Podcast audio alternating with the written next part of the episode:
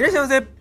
もじゃまるるですす私たちは大阪から伊豆に移住した登山好き夫婦ですこの番組では登山のハウトゥー系動画を配信する YouTuber をしながら修善寺で三角スタンドというアウトドアショップを経営している私たち夫婦のこぼれ話を月水金でお届けしておりますよろしくお願いしますちょっと冒頭ね感じだったんですけどもそうですね最初のね「いらっしゃいませ」ってなんかそのそれが引っ張ったよね多分まあまあいきますよ今日も元気に配信していきたいんですけどもはいえー、この三角スタンドのはい8月の定休日、はいえー臨時休業日はいをお知らせいたします、はいえー今週ははい1718と、はいえー、2日間お休みをいただきましてはいで来週以降ははい2431はい9月1日がお休みになっておりますので、はいえー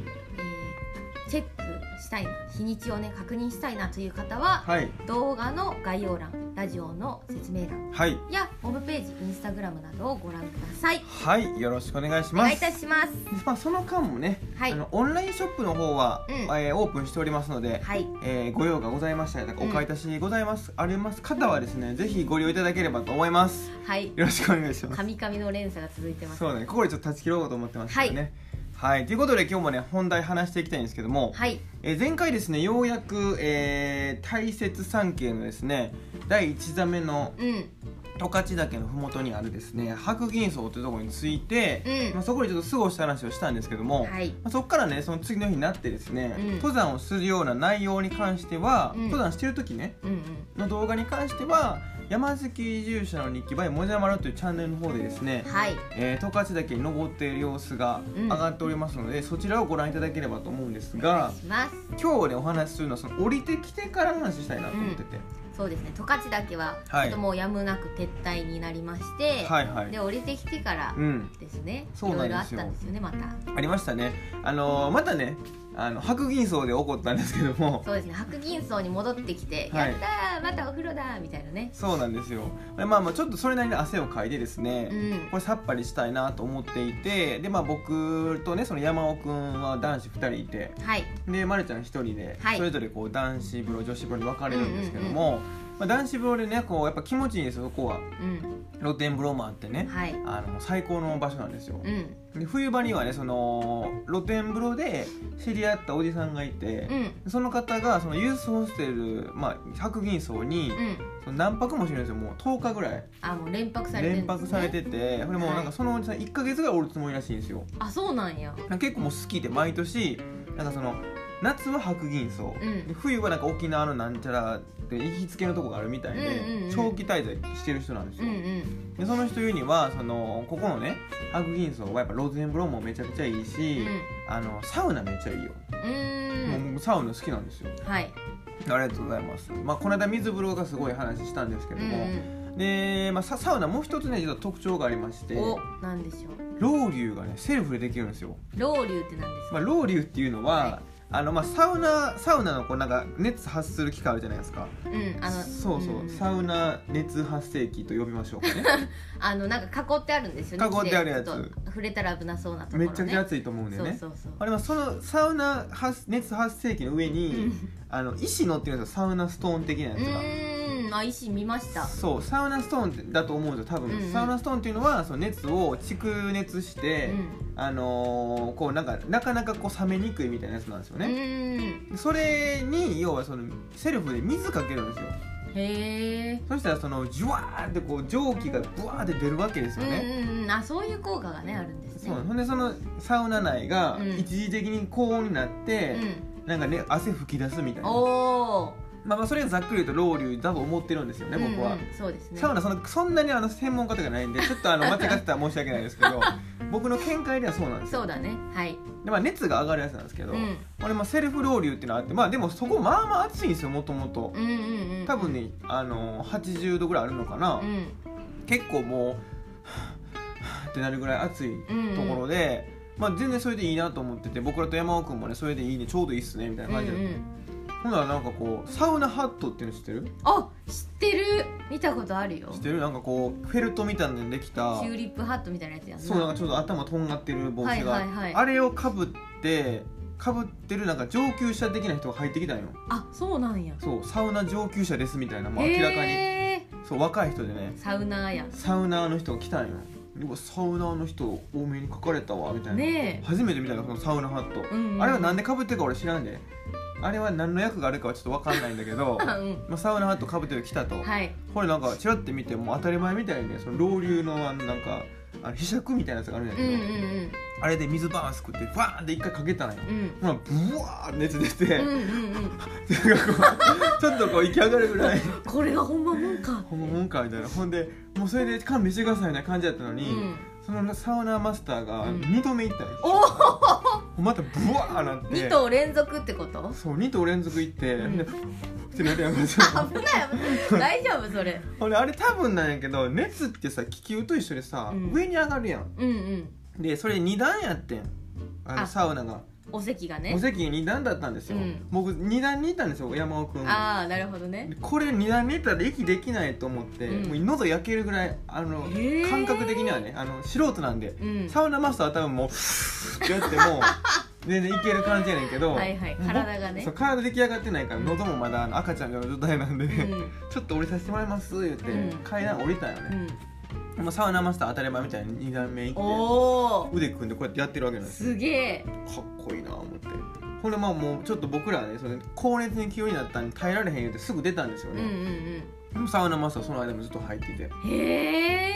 俺もう怖いやんもうサウナマスターおる時行きたくないと思って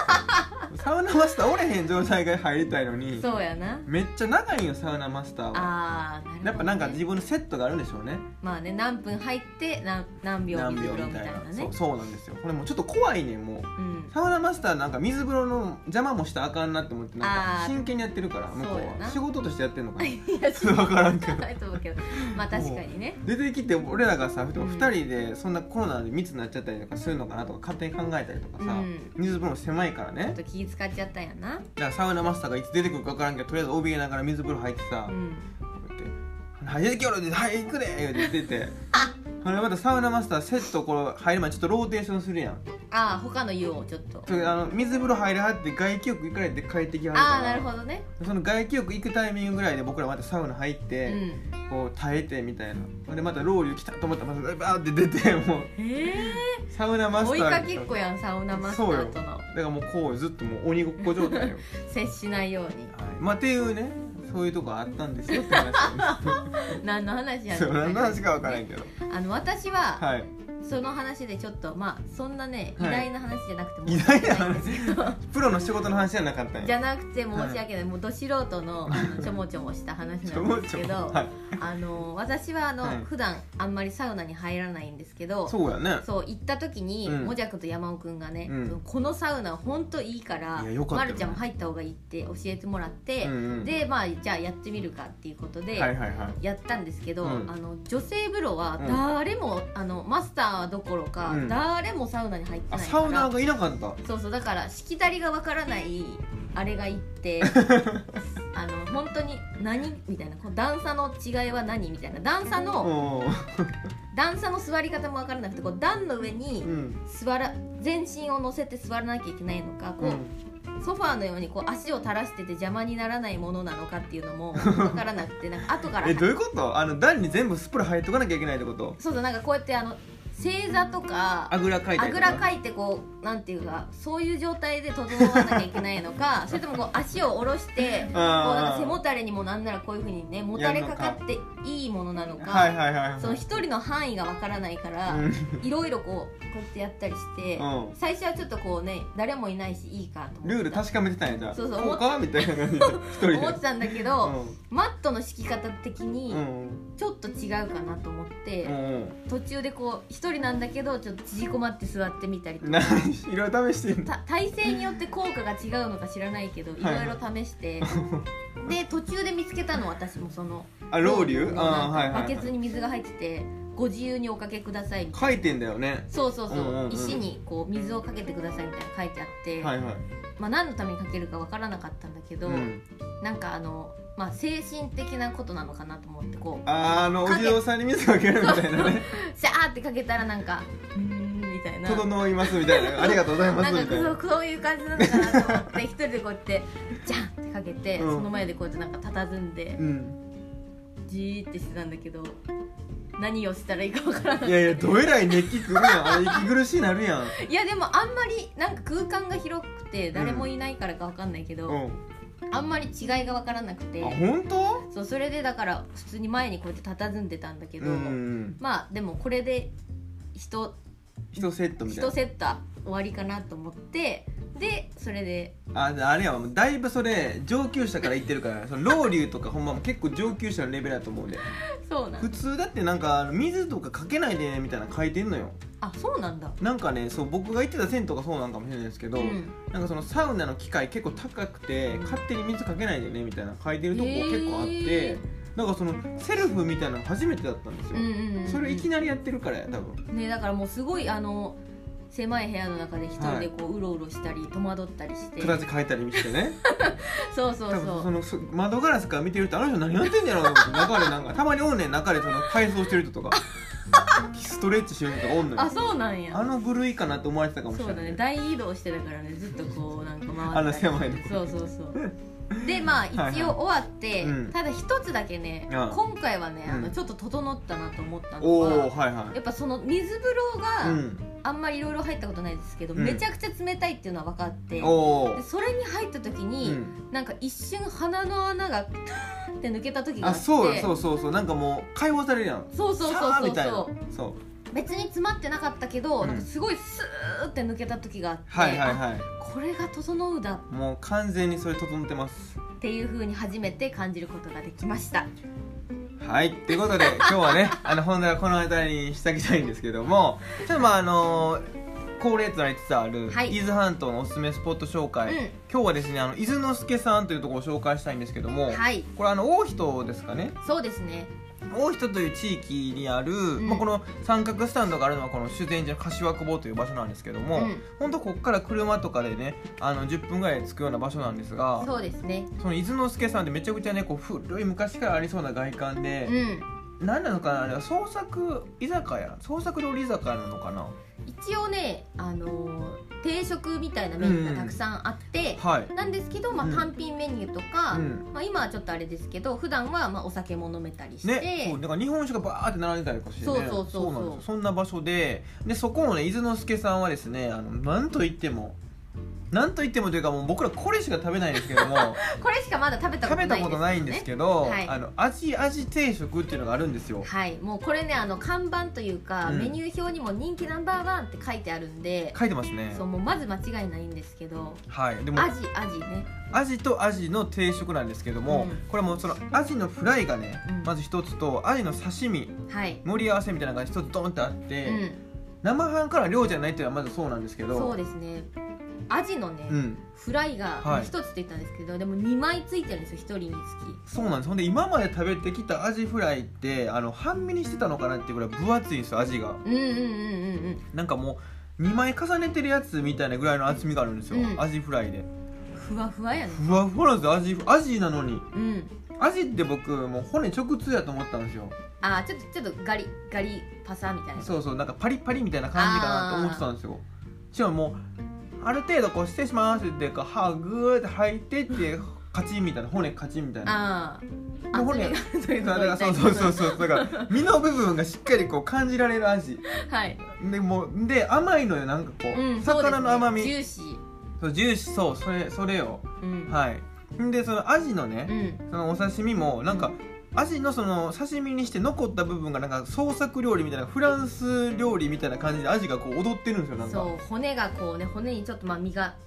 少しだけついたやつが綺麗にね飾られててそうでそこに味がこう刺身で刺ね身でのとなんかこうたたきみたいな感じにしてそうそうなんかあなんだあれなんて言うんだろうなねめろうっていうんかななめろうみたいな感じでなそうそうそうた何たきみかたいな玉ねぎとかと一緒にこそううあそうえそうたようなやつがうんもちょって乗ってて、そうだから見た目も楽しくて、うん味も美味しくてこれもう量も申し分ないという本当にね店主さんの方がねこの前ね、みんなそれ一人一個ずつ頼んだんですけどはい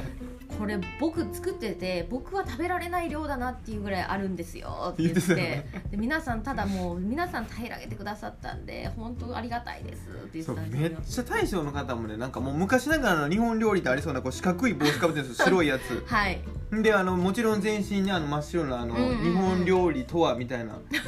感じでこう包丁なんか石で研いでそうな感じなんですよ、うんうんうんうんうんでもめちゃめちゃあの優しそうなね大将さんでで,、車も、ね、4台分ぐらい止めれる感じでそうですねで地元の人もねめちゃくちゃ多いんですよそこうはん、そうですそうですね観光客向けじゃなくてどっちかというとうんうんうん本当に地元の方に愛されるよそうだうなねお店なんですけど、うんただめちゃくちゃ美味しいんでそうだねぜひね伊豆に来られた際には、はいちょっとだけねうん移動しなきゃいけないですけど、はい、寄ってみてほしいなと思いますはい、ということで今日はこの辺りで終わりたいと思いますバイバーイ